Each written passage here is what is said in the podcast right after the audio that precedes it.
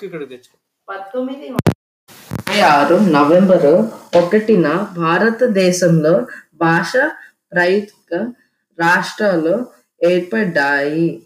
అంటే ఒక భాష మాట్లాడే వాళ్ళందరికీ